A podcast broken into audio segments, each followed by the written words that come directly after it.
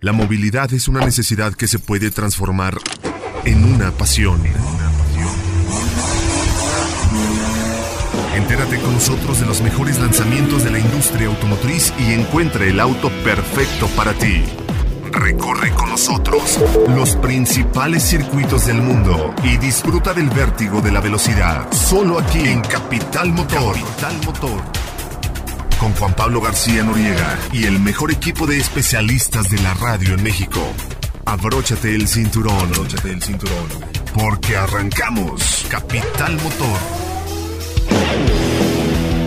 Hoy en Capital Motor visitamos la casa de José Luis Villegas, apasionado coleccionista de autos, donde pudimos conocer y platicar en exclusiva con don Oscar Fernández Gómez Daza, ingeniero civil por la UNAM, el primer mexicano en diseñar un circuito de carreras tipo Gran Premio como parte de su tesis profesional, documento que serviría como base para construir lo que hoy conocemos como el Autódromo Hermano Rodríguez de la Ciudad de México. Don Oscar también diseñó el Azteca, un auto que podía alcanzar velocidades increíbles para su época, además de poseer una colección de autos clásicos únicos en el mundo, una plática que no se pueden perder. Quédense con nosotros porque ya arrancamos. Capital Motor.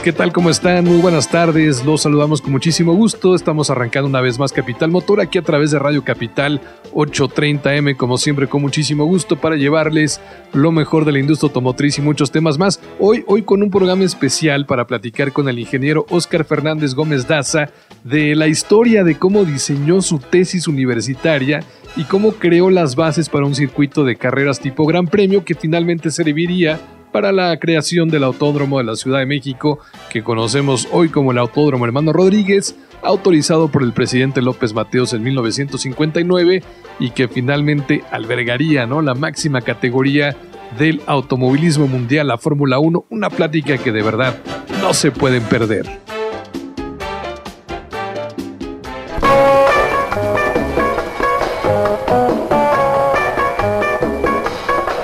Entusiasmo desbordante en el autódromo de la Magdalena Michuca. 130 mil gentes acudieron a presenciarlo. Como es natural, estaban inscritos los haces mundiales del volante. De este grupo saldría el campeón. Aquí los tenemos ya dispuestos para las 65 vueltas al circuito que completan 325 kilómetros. Una carrera que desde su primera edición en 1962 fue de grandes emociones para nuestro público y de la mayor resonancia internacional.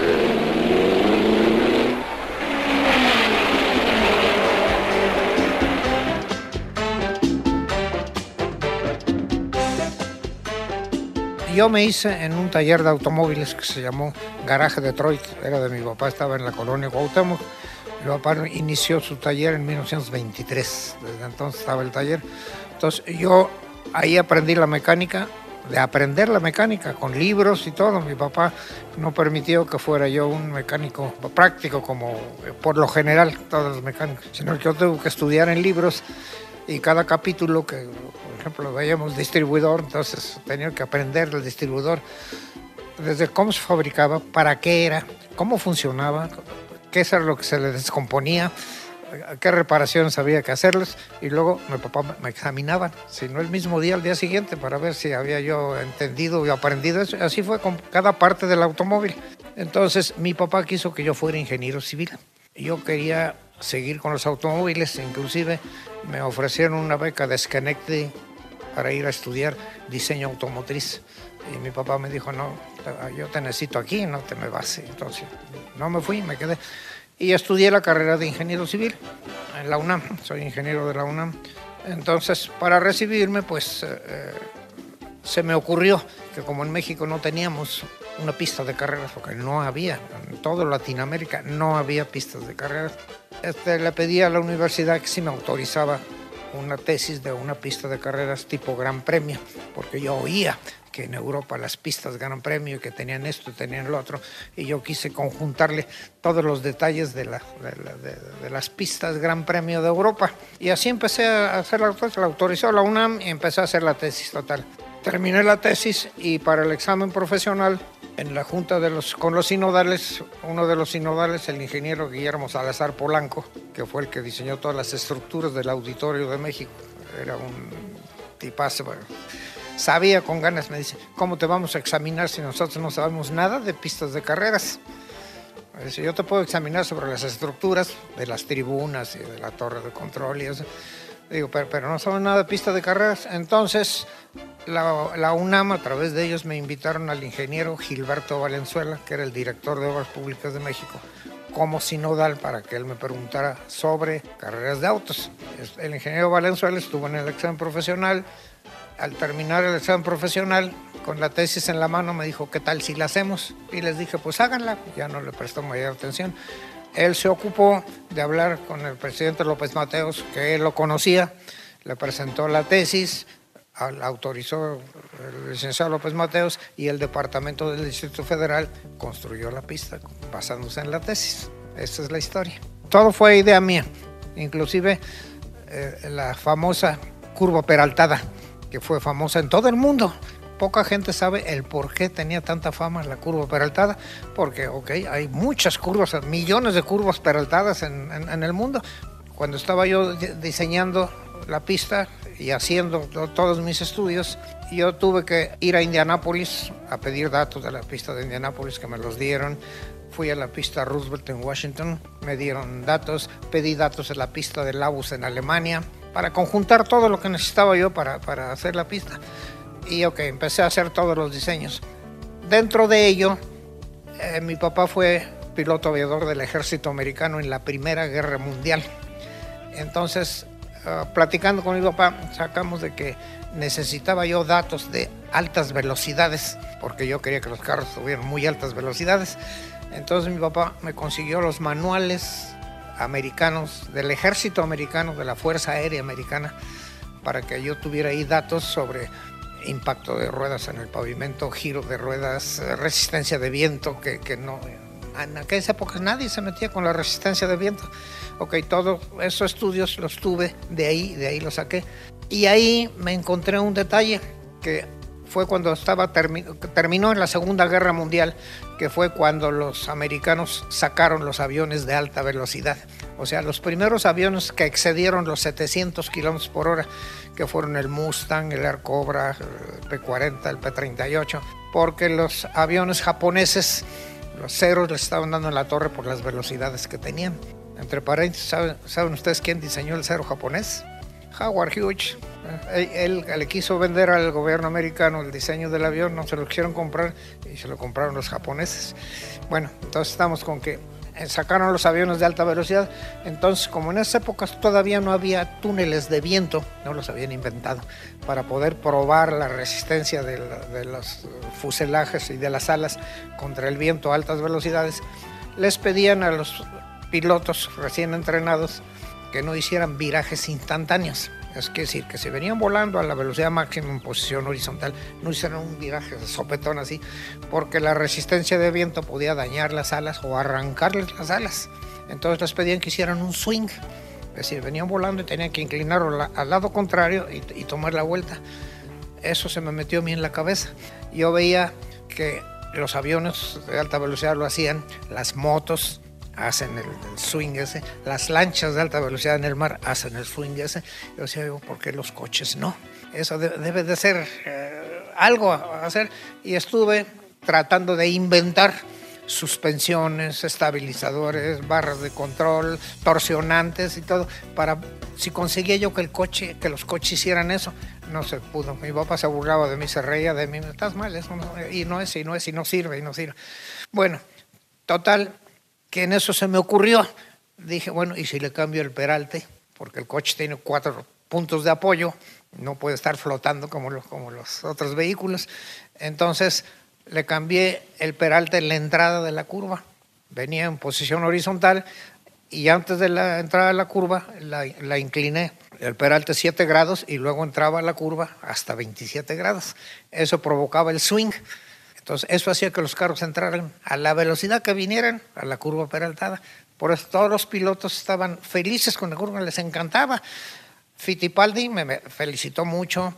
Nigel Mansell, cuando vino esto, a correr aquí en México, él fui caminando con él en la curva peraltada para que viera lo de los peraltes, porque me decía, ¿cómo es eso? Y cómo es eso? ya se lo expliqué, y fuimos caminando ayer, también me felicitó mucho. Dice, es que a la velocidad que vengamos, a esa velocidad entramos, no hay que bajar velocidad para entrar a la curva peraltada.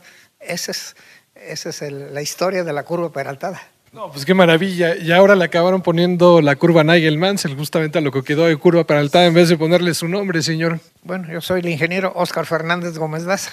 Así se debería llamar la curva, ¿no? Oscar Fernández, y en cambio le acabaron poniendo la Nigel Mansell. Así se debía llamar el autódromo, pero bueno, finalmente, tardíamente, pero se le puede hacer un homenaje. Y sobre todo, la UNAM y, y una frase atribuible a él, inventada por por Oscar porque ha hecho kilómetros de amigos. Buenísima, cómo no, kilómetros de amigos. Pues toda la gente que está involucrada en el automovilismo que yo al menos conozco, realmente muy poco saben esta historia. Incluso yo mismo tengo que admitir que ni siquiera la conocía, ¿no? Bueno, hace, hace dos o tres años Excelsior me encontró. Por ahí le platicaron a Excelsior algunos de los pilotos este, de aquellas épocas que eran amigos míos eh, les platicó y Excelsior me hizo una entrevista y salió ya en Excelsior, está en Excelsior. ¿La, tesis original la tiene? ¿Guarda el documento? Bueno, se, guarda de todas maneras en la UNAM, no tiene que haber una copia. Sí, en, la UNAM tienen, tienen copia de la tesis. Cuando me hizo, me hizo el homenaje a eh, la Facultad de Ingeniería en el Palacio de Minería, sacaron hasta mis calificaciones. Ahí tenían todo, lo sacaron y lo, lo presentaron en una vitrina. ¿Cómo le iba en la escuela? No era yo mucha luminaria sí estudiaba porque me costó mucho trabajo la carrera, yo la tuve que hacer en 10 años en vez de 5, porque casi no podía yo asistir a las clases, yo tenía que estar en el taller con mi papá. Entonces yo iba a clases de las 6 de la mañana a las 9 y luego de las 7 de la noche a las 11 de la noche. Eran las clases que yo podía atender y había clases que no podía yo atender las prácticas de topografía, que no podía hacerlas y tuve que presentar exámenes a título de suficiencia. A, ver, en ese entonces, cuando ya decide el presidente López Mateos que van a hacer la pista y usted se entera que hablaban a construir, ¿qué pasa por su mente? Pues eh, fue una cosa de mucho orgullo para mí, una satisfacción muy alta saber que estaban haciendo la pista. Desde luego yo no intervine en nada. La pista, el proyecto y todo lo llevó el ingeniero Valenzuela y de residente estuvo el ingeniero Javier Velázquez, que era su cuñado. Entre ellos dos llevaron la construcción de la pista. Eh, no me enteré que le iban a construir, porque nada más me dijo, ¿qué tal si la hacemos? Pero empezaron, eh, ellos hicieron ya todo el proyecto y, empezaron a trabajar y hasta que se inauguró la pista, yo me enteré que era mi pista. Antes no sabía yo que no, yo sabía que estaban haciendo ya una pista en México, pero no sabía yo que era la mía. Los mismos corredores de aquellas épocas me dijeron, es tu pista, Oscar. ¿Qué corredores, por ejemplo? Ay, los nombres, discúlpame, pero ya mis 91 años se me van los nombres, pero Luis Leal Solares, eh, el Che Estrada Menocal. Usted platicó con ellos, les comentó, mira, tengo una pista que me gustaría que se construyera aquí en México, o, cómo fue que ellos se enteraron que estaba pues ese proyecto, ¿no? Y, y que era suyo. Ok, es que aquí en México existe el Club Roda, que se fundó hace muchísimos años, el Roda de, para automóviles y para carreras y todas esas cosas. Y el Club Roda tenía una copia de mi tesis, igual que el Club Jaguar de México les di una copia de mi tesis. Entonces, por, por ese lado se, estuvieron enterando. Y ya cuando ellos corrieron ahí se dieron cuenta que era mi tesis. ¿Y, y ¿cuándo, cuándo, es el primer momento en que, que va la pista y la ve construida? ¿Qué siente en ese momento, señor? Pues la primera carrera, la, la, la, inauguración que fueron las 500 millas de la Ciudad de México. Ahí fui fui hasta los pits con todos los amigos y corredores y ya, ya- ya estuve viendo ahí la pista. ¿Lo, lo invitaron o cómo fue? No, no me invitaron nunca. Nadie le habló. Nadie me habló, yo tuve que pagar mi boleto para entrar. Y entra a los pits, se encuentra, me imagino que el arquitecto, se encuentra la gente que lo construye, no les dice nada. ¿Qué pasa en ese momento? Nadie, nadie sabía, ni yo nunca, yo, yo no soy una persona presumida ni nada, yo sabía que yo la había diseñado y, y- y ahí me quedé conforme.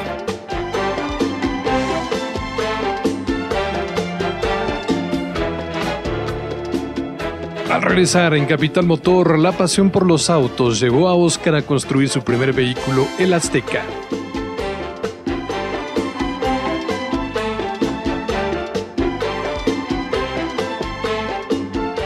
That's life.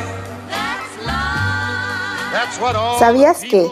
Henry Royce, a pesar de haber diseñado algunos de los motores aeronáuticos más famosos, nunca viajó en avión? I'm gonna change that tune. When I'm back on top, back on top in June. I said that's life. En un momento regresamos a Capital Motor. Estás en Capital Motor. Continuamos. Atiéndeme. Quiero decirte algo que quizás no esperes. Doloroso tal vez. Escúchame. Que aunque me alma. Amigos, estamos de regreso aquí en Capital Motor. Los teléfonos en cabina 26 23 00 55 al 58, la página de internet radiocapital.mx. Y bueno, un aspecto que unifica a los aficionados al automovilismo es sin duda la pasión. José Luis Villegas asegura que gracias a esta pasión, Oscar, a sus 91 años de edad, se mantiene muy activo. A continuación, el ingeniero que dio el primer circuito de carreras en México nos platica el futuro del deporte motor y cómo fue que creó su auto, el Azteca. Sol maravilloso, romance tan divino.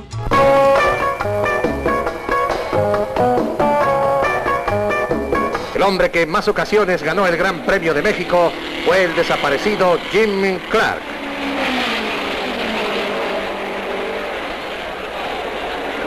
Las máquinas a velocidades de vértigo.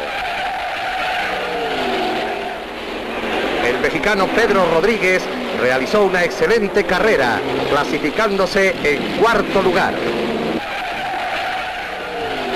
Las curvas y el dominio que al tomarlas ejercía cada piloto decidieron el destino de la carrera. Ahí fue donde Graham Hill afirmó su victoria. El inglés impuso nuevo récord de la prueba, promedio de velocidad de 167 kilómetros por hora. Sensacional triunfo de Graham Hill y reafirmación de la categoría mundial del Gran Premio de México.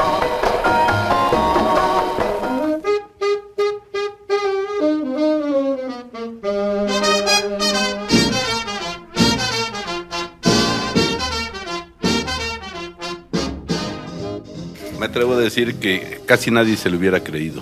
Los que lo conocemos no necesitaríamos un documento público como es una tesis, que como tú dijiste hace un momento está en los archivos de la UNAM. ¿sí? Eso es lo que le da un sustento y un, una probatoria de, lo, de todo lo aquí, lo aquí lo expuesto.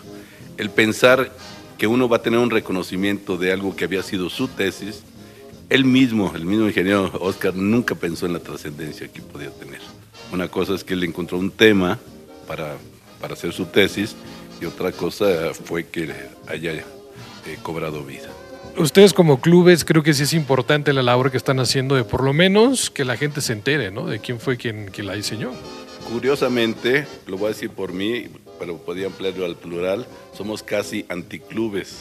Los clubes son, son pura burocracia, son cuna de enconos y de sillas y de intereses y casi, casi no pertenecemos a ningún club. O no nos ponemos la, cami- la camiseta. Bueno, yo, yo no me pongo la camiseta a ningún club, aunque en alguno pague mi cuota. Por ejemplo, hace unas tres o cuatro semanas lo invitaron, yo lo acompañé a Toluca en este Cosmo Vitral que es precioso. Ahí se hizo una exposición de autos afuera, se hizo un festival artístico y se volvió a presentar a Oscar como, como si fuera un reconocimiento. ¿Todavía hay gente que, que lo, niega, que se niega a la verdad, don Oscar? No, no es que la gente se niegue a la, a la verdad, pero eh, no se acostumbra a darle ese tipo de créditos. Nadie sabe quién construyó, quién diseñó la, la pista fulano, la pista sultana. No, no hay crédito para, para los ingenieros que la diseñan y eso. Hay muchos créditos para los pilotos, nada más, para los equipos, nada más.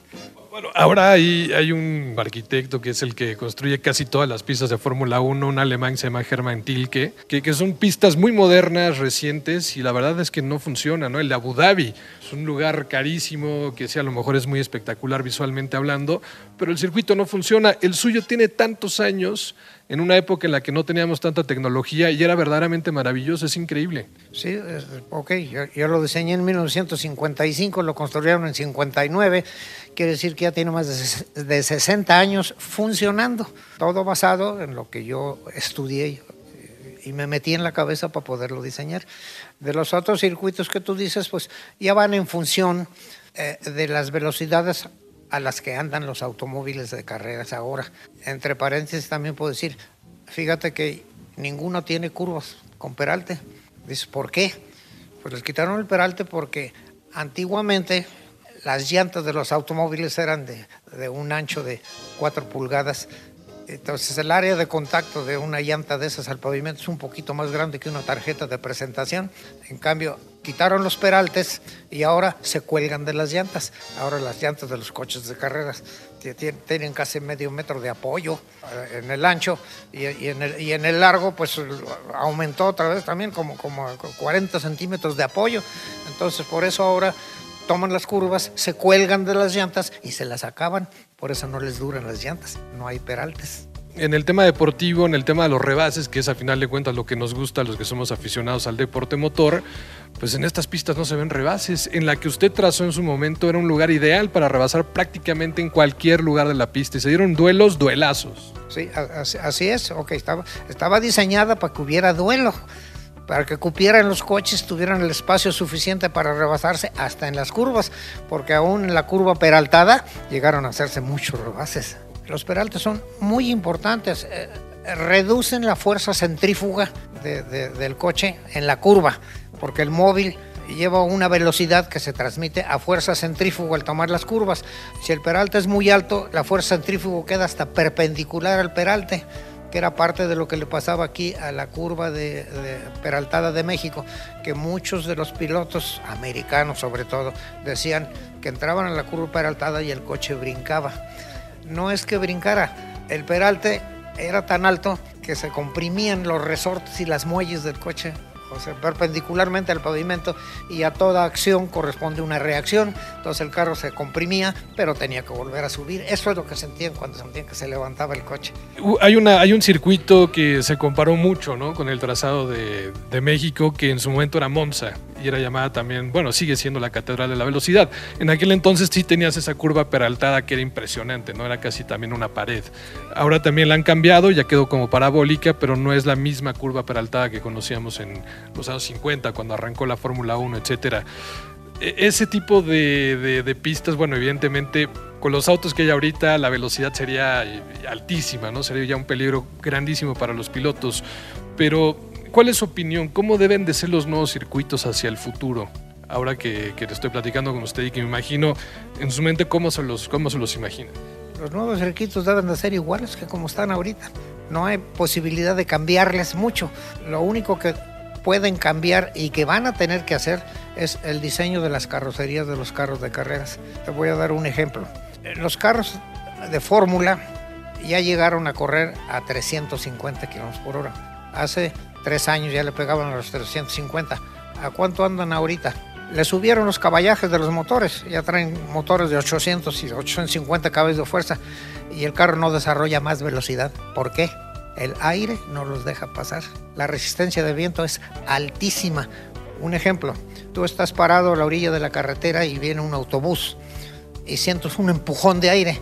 Eso que sientes es el aire que el autobús está quitando Porque el aire aquí lo tenemos, lo respiramos, aquí está. Si tú mueves tu mano, sientes que algo se mueve. Estás desplazando el aire, lo estás moviendo. En función de la velocidad, el aire se vuelve duro. De los 80 kilómetros para arriba, el aire empieza a resistir tremendamente. Tú puedes tener un coche que te corre a 200 kilómetros por hora y con un caballaje de 300 caballos y ya no pasa de ahí. Le metes un motor de 500 caballos y no pasa de ahí. Y le metes un, motor de 1000 caballos y no pasa de ahí. El aire no te deja pasar. Las curvas de resistencia de viento son asintóticas, que decir que llegan a un punto donde se va a vertical la curva para arriba y no la pasas. Y eso es lo que les está pasando ahorita. La- esas carrocerías ya no pasan la resistencia de viento. Tienen que cambiarle el diseño de la carrocería para que penetren el aire, lo abran. Tienes los aviones, cohetes de, de- de guerra y todo, son unas agujas. A eso tienen que llegar los coches. Pero yo sin contradecir a quien me merece todo el respeto, yo, yo no veo las cosas tanto desde el punto de vista tecnológico para explicarme las cosas. Yo, yo creo que lo que se ha perdido en áreas del marketing es la pasión. Y sin pasión no puede haber arte, no puede haber ese, ese vivir por una causa. Esa pasión que se sentía en la Panamericana en México y hay muchas fotos ¿sí? de la gente en el lugar más peligroso, exponiendo su vida, pero por la pasión que la movía. Ahora, bueno, eh, ahí sí estoy totalmente de acuerdo, ¿no? La, la pasión es un punto importante, pero también estoy yo a favor en este momento de la seguridad, tanto de los pilotos como de los mismos espectadores, ¿no? Ya muchos que sí se arriesgaban poniéndose en el lugar menos indicado. En, cuanto al tema de la pasión, sí, sí, e- es verdad, algo ha pasado ahí, ¿no? ¿Qué, co- ¿Cómo recuperar esta pasión? Porque también creo que es importante. Primero, la población mundial, el manejo de esas enormes masas a través de los medios televisivos, simplemente los hace ver como un gran negocio. ¿Cómo recuperar la pasión? Eso es cuestión del individuo, ni siquiera de la sociedad. Esa pasión que le hace estar a Oscar, venir volado porque iba a ver una entrevista, venir a exponer sus puntos de vista y su historia y su propia vida y recordar a su padre y a su familia y a sus exigencias y a sus limitaciones. El otro día le escuché decir a alguien que tan cercano a él no se merecía otra respuesta y le dijo Oscar, pero no sean tontos, ¿saben lo que me mantiene vivo? Mis coches. ¡Oh, qué frase! Y, y uno de esos es el Azteca, por cierto. Bueno, el, el Azteca, pues yo lo diseñé y parece mentira. Me hice mi túnel de viento. Yo hice un, túnel de viento con unos ventiladores inmensos que me prestó un amigo que tenía una, una fábrica muy grande, tenía ventiladores para meter aire a la fábrica. Él, él me prestó los ventiladores, conseguí un tipo de transmisión de multiplicación para que levantaran muy altas revoluciones y metieran mucho aire. La carrocería del coche yo la hice primero en yeso. Y a esa carrocería en yeso la metí a mi túnel de viento y estuve estudiando cómo fluía el viento en alrededor del coche, cómo se metía el viento detrás de las llantas para en las conchas de las salpicaderas, o sea, lo que es la salpicadera en sí, el interior, donde va la rueda, el interior, esas conchas que hay en los coches son cuatro frenos que ahí tienen, ahí se mete el aire y los resiste, los detiene. Entonces, eso me lo encontré ahí eh, viendo eso. Por ejemplo, el, el Azteca mío, las panzas de las llantas están más salidas que, el- que la carrocería del coche. La pura panza, eso evita que el aire entre ahí. La coraza delantera, el, el- firewall que se llama, la pared de enfrente, todos los coches, es una pared. El aire entra por enfrente a donde está el motor y todo. ¿Por dónde sale? Pues pega en la coraza esa es una resistencia tremenda y busca por dónde salirse. Esas corazas no deben ser verticales, tienen que ser a 45 grados para que desvíe el aire hacia abajo. 45 grados es el ángulo donde menos resistencia de viento hay. Los parabrisas de los coches deben de ir a 45 grados para que el flujo sea suave, no resista y no provoque succión. El cristal trasero de los coches también no debe ser vertical, debe ser inclinado a 45 para que haya flujo. Y, y la caída o la resistencia, la succión de la parte trasera debe de reducirse en todos los coches para que no haya tanta succión porque eso detiene, frena. Hablando del Azteca, ¿en qué momento se le ocurre, uno, diseñarlo y dos, fabricar este auto? Pues de- de- como quien dice de puntada, un día dije, bueno, yo voy a hacer un coche. Y empecé dibujando el chasis en el piso. Compré metal, fierro, fui formándolo, soldándolo, revisando las soldaduras. Entonces, para que no se rompiera, ah, tenía que haber flexión en esos puntos de soldadura. Entonces, así, así, así hice mi, chasis dibujado en el piso y lo fui formando. De ahí partí a tener, a, tener el chasis ya armado, le puse una suspensión de Ford adelante, un puente delantero, porque eso no lo iba yo a, a diseñar ni lo iba a poder construir. Ahora ya se hacen las suspensiones con las horquillas, eh, como uno las quiera. Ok, en esas épocas no era, no era así. El diferencial del coche es un diferencial de Corvette. La caja de velocidades es una Borg Warner de 5 velocidades de competencia, de cambio rápido. El motor es un Interceptor de una patrulla de policía americana. Yo estaba comprando refacciones para el taller de mi papá en Texas cuando llegó una grúa con una patrulla volcada. y- que ya la habían comprado los de la desarmadora. Lo vi llegar ahí, me fui a espiar el motor y cuando me di cuenta que era un 390 de Ford, yo le dije al de la desarmadora cuánto vale el motor ese. Me dio precio y le dije, yo lo quito y me bajó el precio. Entonces quité el motor y me lo traje a México y es el motor que tiene puesto el coche. Y lo tiene en una posición que 15 años después que yo lo hizo Ferrari, su motor central. Mi carro tiene motor central. En 1954, 53 fue cuando empecé con lo de la posición del motor y a balancearlo y pesarlo. Bueno, pues yo pedí la autorización para, fa- para fabricar el coche y no me lo autorizaron. Y, y diciendo, ¿por qué no te lo autorizaron? Pues ahí les va, porque soy mexicano. Por eso no me lo autorizaron.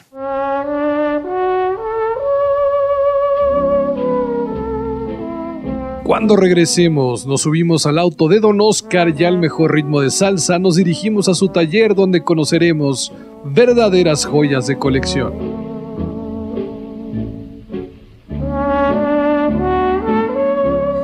That's life. That's what all the ¿Sabías que en toda su historia solo tres modelos BMW no llevan el clásico radiador de dos cuadrados? But I know gonna change that tune. When I'm back on top, back on top in June. I said that's life. El automovilismo se vive mejor en Capital Motor. Regresamos. Estás en Capital Motor. Continuamos.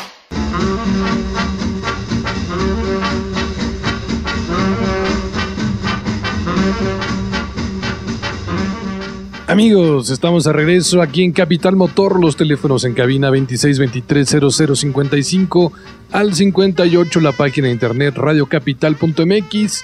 Cuando José Luis Villegas decidió dedicar una biblioteca a su padre, él también pensó en transformar el estudio de Don Oscar en un museo. Nos platica también cómo fue que surgió su pasión por el automovilismo y su compromiso con el legado del amor por los autos. Estamos en Ciudad Juárez. El río Bravo lanza destellos de su cinta plateada, marcando la frontera que ahora se abre para unir el formidable camino con la gran carrera panamericana, el evento simbólico que ha de llevar hasta la frontera con Guatemala los estandartes de México y los Estados Unidos del Norte, en una terrible prueba para hombres máquinas. Los competidores van tomando sus lugares en el punto de partida y se revisan los últimos detalles. Ya falta muy poco para que arranque el primer carro. Ahora vienen los discursos inaugurales a cargo de representantes de países hermanos y nuestro gobierno, llevando mensajes de buena voluntad a todos los rincones del mundo y deseos de triunfo para todos los valientes competidores.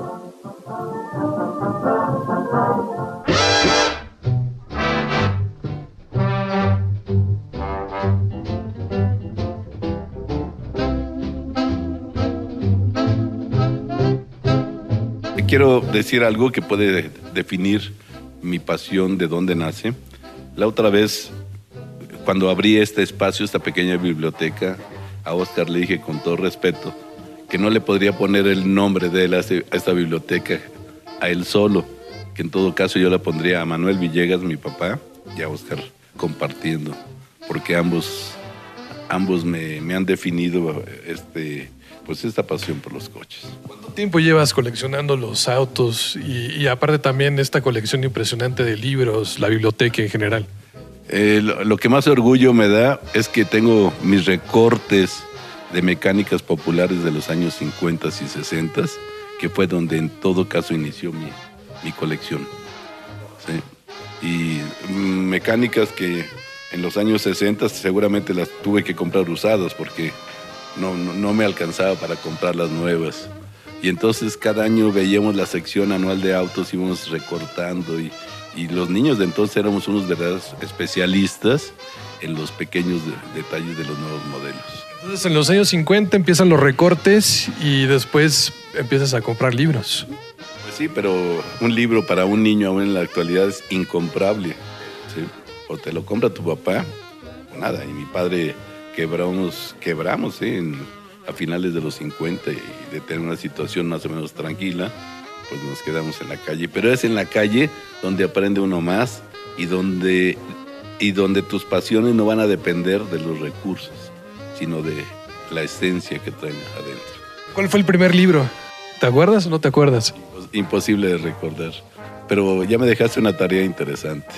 El otro día encontré un libro que muy feicito y todo, pero traía una, una referencia al Garner, porque ah, Oscar tiene un Garner 1925 y nunca habíamos encontrado nada. e Incluso Garner para ti mismo creo que es una marca desconocida.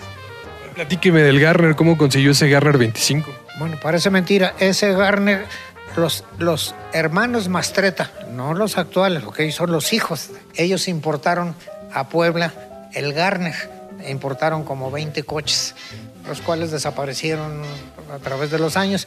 Y este Garner estaba abandonado en Tehuacán, Puebla. Allá lo encontré. Entonces lo compré y me lo traje. Entonces le, le compré el Garner y me lo traje para restaurar, restaurarlo. Y ya lo tengo hace unos 40 años. Todavía no lo puedo terminar, le faltan piezas, pero es el único que queda en el mundo. ¿Es el único Garner del mundo, en serio? El único en ese modelo. En ese modelo. Hay Garners eh, en Estados Unidos, inclusive hay una fundación Garner que la tiene el, el nieto de Garner que, que fundó los, la- la- los coches Garner, que los fabricaron hasta 1928. Entonces, de ese año es el único que hay en el mundo. Es el único que queda en el mundo. Increíble, eso es una maravilla también. ¿Es de los que estaban en la foto, alguno de ellos? Un, un- un Dodge Brothers de 1928 también es el único que hay en el mundo. Es, es un Phaeton, es un convertible de cuatro puertas que lo ordenó, lo pidió mi papá a la fábrica Dodge. En aquellas épocas podían pedir los coches para sus cacerías. Y ya tengo el coche. Es increíble, no puede ser que sea el único que hay en el mundo. Es una maravilla. Bueno, por las razones que daba él que su papá lo pidió eh, eh, eh, con un diseño especial para la cacería. Y se iban aquí cerquita de la Ciudad de México, a Tamaulipas. Se iban en el coche hasta Tamaulipas. Fueron los berrendos a Chihuahua con ese coche. Increíble. ¿Iban a cazar entonces? ¿Qué cazaban? Pues eh, ellos todo lo que encontraban, todo lo que se moviera lo cazaban. Este, te- tengo ahí en, en- en- en- en mi bodega donde tengo los coches, tengo varias cabezas de los animales que, que- de- que- que cazó mi papá. ¿Y a usted le gustaba la cacería o a usted le gustaba irse en el carro hasta Chihuahua? No, yo me peleaba con mi papá porque eh, mi papá se enojaba porque no quería yo ir a, de cacerías con él. Le digo, papá, de irme a, a- cargar una escopeta, a llenarme de tierra, a solearme eh, eh, y, aburrirme. Mira, pongo de Pachuco, me voy a Chapultepec y yo cazo una, li- libre y tú cazas una liebre. Perfecto, no, bueno, la verdad que frase también maravillosa. Y de los, de los carros que ustedes tienen, que vamos a ver ahorita, por cierto, su favorito. Es una pregunta muy difícil para alguien que ama los coches. Es como los hijos, ¿no? ¿Cuál es tu hijo? ¿Cuál es tu hijo favorito? Definitivamente. El más eh, icónico puede ser uno que no está aquí todavía porque lo están restaurando en Querétaro, que es un Tatra, marca Tatra, modelo Tatraplan, que corrimos en 1988 mi hijo y yo en la carrera panamericana. Y, pero de los que tengo aquí es que es casi imposible decir cuál es tu favorito. No, me voy a ir a- al extremo, el Smart. que El Smart es mi coche de todos los días, aunque algún- algunos minimizan las ventajas de mi coche. Es su remedio de coche, le digo. Pero para, para la- las épocas modernas, con las complicaciones de movilidad que tenemos en una ciudad como yo también opino que es un carro que podría ser ideal. Práctico. Es un carro práctico. No, no es un carro ni para correr, ni es un carro, no, pero, pero es un carro que sirve para la ciudad, perfecto. Híjole, qué placer platicar con ustedes. No, pues gracias a ustedes, gracias a Víctor y so- sobre todo a, a Oscar que como niño adolescente, nomás le- antes que terminara yo la frase de la invitación ya me había dicho que sí. y eso es, es- ese eh, entusiasmo que él tiene, esa confianza que me tiene ilimitada, para mí es muy importante, porque a donde yo le digo, lo- luego acepta y, y tuvimos la suerte, bueno, de, de estar contigo, que definitivamente pues eres una autoridad en la materia. Pues no tanto como ustedes, pero hay más o menos aprendiendo un poco. Sí, pero tienes algo que ya quisiéramos nosotros, la juventud. Tampoco ya no tanta, pero bueno, por lo menos ahí vamos, ¿no? Y, y- y- más, más que nada lo que tú dices, creo que es pasión. O sea, esto que hacemos lo hacemos por pasión y, y al final pues vas aprendiendo, vas agarrando un poco de las anécdotas y ya me tocará en algún momento, pues ojalá, contar alguna, ¿no? También que eso es lo importante. Sí, sí, sí. Fíjate, Como pasar esta información a los demás. claro, jugando un poco con las palabras, aunque no sea el mismo significado, pero solo la pasión se explica en muchísimas cosas. La pasión de ser papá, de yo tengo cuatro hijos, la pasión de... Solo, solo a través de la pasión se entienden muchas cosas, muchos logros e incluso también situaciones a veces históricamente negativas son a través de eso que se llama pasión. Pues les agradecemos mucho este espacio. Muchísimas gracias por invitarnos a tu casa, a la biblioteca y ahora vamos a ver también los autos.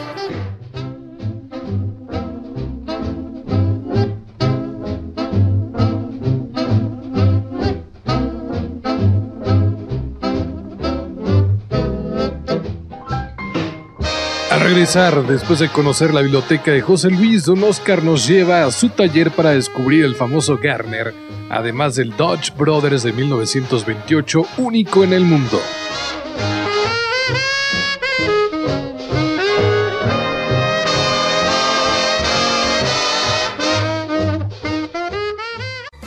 That's life.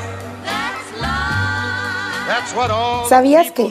Para promocionar sus autos en los primeros años de su existencia, Rolls-Royce promocionaba viajes de hasta 27 mil kilómetros de distancia, demostrando que aparte de lujosos, sus autos eran de excelente confiabilidad? When I'm back on top, back on top in June, I said that's life. En un momento regresamos a Capital Motor. El automovilismo se vive mejor en Capital Motor. Regresamos.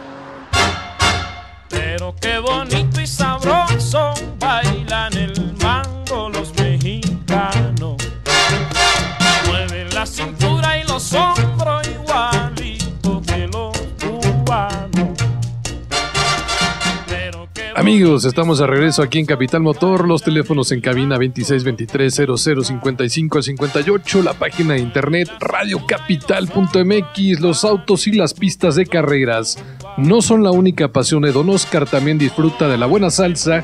Incluso ha ganado algunos campeonatos mostrando sus mejores pasos en la pista de baile. Finalmente, el amor de su vida, su esposa con la que hizo un viaje muy especial, es algo importante para él y nos los cuenta aquí en Capital Motor. No hay que olvidar que México y La Habana son dos ciudades que son como hermanas para reír y cantar. Pues ahorita vamos en, en camino ya a la bodega de Don Oscar también a conocer un poco de sus coches. Son cosas distintas. eh, eh, Es un tipo de coche, los míos es otro tipo de coches.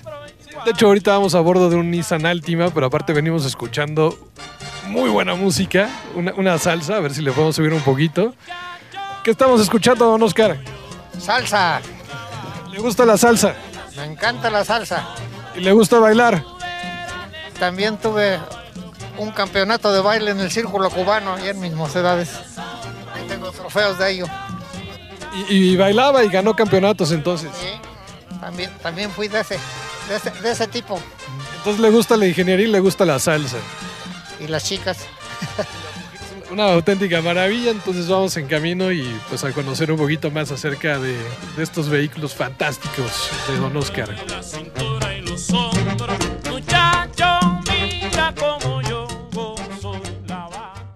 Don Oscar, ya estamos ahora sí en su taller y estamos viendo el Dodge. Sí, es un Dodge Brothers, así se llamaban. Era la Dodge Brothers, los hermanos Dodge, los que fabricaban estos coches antes de que fueran de la Chrysler. Y este lo tienen desde, desde que nació original. Desde nuevo lo compró mi papá nuevo. Lo pidió mi papá nuevo a, la fábrica. Por eso les digo que es el único que hay en el mundo. Porque en este año no fabricaron el convertible de cuatro puertas. Este es convertible de cuatro puertas. Así lo pidió mi papá. Lo cual quiere decir que esa carrocería debe de ser de 27. Él lo pidió convertible con parabrisas abatible para poder disparar desde arriba del coche. Porque es en el que se iban de casa. Sí, este, ese era su carro de cacería. Se iban un- una vez al año iban a San Luis Potosí a los, a los venados y fueron a, a Chihuahua a los berrendos con este coche. Increíble, la verdad es que es una maravilla. ¿Qué motor traen estos coches? Trae su, su motor de Dodge, tal cual. Va a sonar la, la trompeta. A ver, Es para, para sacar un sustito a cualquiera. ¿eh? Mira el volante de este coche, que para poderse meter y salir del coche se mueve el volante. ¿Qué es lo que más le gusta de este carro? todo su conjunto. Mira, tiene suspensión de aire, cosa rarísima. Que, como el Citroën que subía y bajaba, este sube y baja, pero hay que inflarlos, meterles aire. Entonces lo subes alto para malos caminos y lo vas bajando según el, el tipo de carretera en el que andes. Digamos que es como un off-road del año, de los años 20. Sí, como un off-road de aquellas épocas, sí. Mira, tiene su reloj Elgin de 1928 y funciona. Hay que darle cuerda. Mira, tiene los frenos de los carros modernos, el ABS, nada más que es manual para frenar en seco, en mojado, en nieve o en hielo. Pues es una auténtica maravilla. De verdad estamos viendo una joya. Y como dice, pues es que este sí es único. Es único en el mundo, sí. El único que hay en el mundo. A ver, Pachito, ¿qué te pasó? Nada, niño, nada. A ver, señor, este es el Garner. Platíquenos un poquito de este auto. Es un Garner de 1925. Este carro lo encontré en Tehuacán. Allá estaba abandonado en un terreno metido. Pero bueno, eh, lo vemos y ya está empezando a repararlo. La carrocería la tiene lista. Le faltan algunos detalles. Me falta el- del motor, me falta una biela. Por cierto, déjame mostrarte qué tamaño de bielas lleva esto. Estás acostumbrado a ver bielas de motor de coche, pero, pero verás esta nada más de qué tamaño es. Mira, necesito conseguir una biela de esa, a ver quién me la puede hacer. No he podido encontrar todavía que me la pueda hacer. Una biela y el pistón, claro. Y bueno, también sería reparar un poco el, el tema del interior. Detalles como este, este motor no tiene bomba de agua, no usaban bomba de agua. Se, se refrigeraban nada más por la pura temperatura del agua caliente que subía alrededor por el sistema de panal de abeja. Se enfriaba y volvía a entrar el motor sin bomba de agua. Espectacular. No, bueno, el auto es una maravilla. Eh, es que no sé qué decir. Realmente estoy totalmente sorprendido. Y, y bueno, nos platicaba que usted cree que ya no lo va a terminar. ¿Por qué no? Estoy seguro que sí. Porque yo tengo 91 años y cuántos años de vida me quedan que puedo yo todavía seguir activo. Así, Muchos todavía, muchos. no creo, el organismo ya te muestra que se está acabando. Así que no creo que me alcance la vida a terminarlo, pero lo voy a adelantar lo máximo que se pueda para que alguien más lo termine.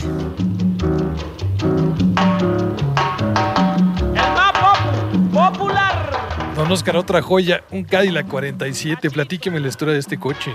Bueno, en en este coche conocí a mi señora hace 68 años. Es una historia muy bonita. Yo me iba paseando en Chapultepec, en el convertible este, y en sentido contrario de mí venía un Forcito 36 lleno de muchachas. Cuando nos cruzamos, una de ellas, Ariadne, que era la dueña del carro, me dice, Oscar, Oscar, que nos vamos contigo en tu convertible. Les dije, pues vénganse, me paré. Corrieron un montón de muchachos, se llenó el coche de muchachos. Seguí manejando el carro ahí por el lago de Chapultepec y de repente volteo al espejo lateral y me encuentro a una rubia despampanante como la artista Verónica Lake, que se tapaba media cara con un mechón rubio así, iba sentada atrás. Entonces me paré y les dije, esa güerita que está ahí atrás, échenmela aquí adelante. Esa fue, esa fue mi expresión.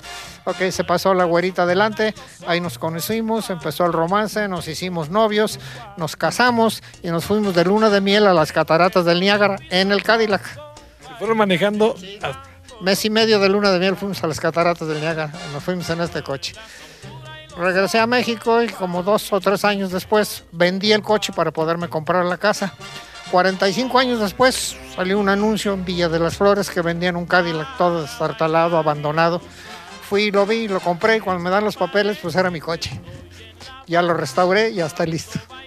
Wow. A ver, ¿se acuerdan cuánto lo vendió? La primera vez que lo vendió, ¿en cuánto lo vendió para comprar su casa? No me acuerdo en cuánto lo vendí. Me acuerdo que lo compré en 3 mil pesos. Después cuando lo recuperó en 3 mil pesos. ¿sí? ¿Su esposa cómo se llama? María Luisa. María Luisa. Entonces aquí la conoció en un Cadillac 47. Sí, sí. Qué historia maravillosa, maravillosa, Oscar. No, de verdad, qué, qué maravilla. Aparte manejar de aquí hasta las cataratas del Niágara. Pero bueno, fue un mes y medio de luna de miel nos fuimos. No, pues es una maravilla. La verdad que no, no tengo palabras para describirlo, lo, lo emocionante que es así estar aquí con ustedes y, y pues poder ver estos autos. Es, es una joya. Qué bueno que les gusten. No, y aparte van a preparar ya el lugar, lo van a... A ver, José Luis, platícanos, lo- ya, ya tienen pensado qué van a hacer con este lugar también. Mira, debe ser, no digo que vaya a ser, no lo sé, debe ser un homenaje a Oscar, porque él ha dedicado muchos años, por no decir toda su vida esto. Entonces yo puedo entrar como una fase de rescate, de remodelación, y eh, igual como mencioné que la biblioteca sería también un justo homenaje a mi papá, Manuel, este, ese sería el lugar de Oscar Fernández, que nos ha enseñado a muchos, que ha hecho kilómetros de amigos, repito, pero es su frase, no me la quiero apropiar, y, y nada más que me dé permiso de tirar tantísima basura que él no quiere reconocer como tal. ¿Cómo, cómo me los va a tirar mis fierros? Yo, yo le- lo que le proponía era ordenar los fierros, ¿verdad? Pero para eso necesitamos hacer un poquito de infraestructura para modificar, para que deje de ser un taller de maestrín, para que el maestrín Oscar ya no exista, sino existe el, el- el legado de Oscar. Pues señores, en verdad no saben cómo les agradecemos esta experiencia. Ha sido impresionante y que nos hayas invitado a este lugar es maravilloso. Qué bueno que les guste. Me da mucho gusto y mucha satisfacción el ver que la gente pueda admirar estas cosas. Y pues qué bonito también ser parte ya de este kilometraje. Ya le metimos un par de kilómetros más aquí con Víctor y con un servidor. Bienvenidos. Pues de verdad felicidades, un placer conocerlo. Muchas gracias, muchas gracias. José Luis, muchísimas gracias también. Con mucho gusto. Desde el taller de Oscar nos despedimos. Muchísimas gracias. Soy Juan Pablo García Noriega.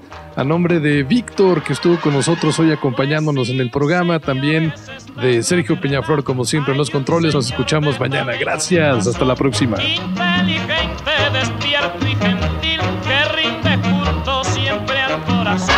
¿Quién es? ¿Quién es? Yo lo voy a decir. ¿Quién es? ¿Quién es? Yo los voy a decir. Escuchaste a Juan Pablo García Noriega y el mejor equipo de especialistas en Capital Motor. No lo olvides, mañana tenemos una nueva cita a las 3 de la tarde, cuando vuelvan a rugir los motores.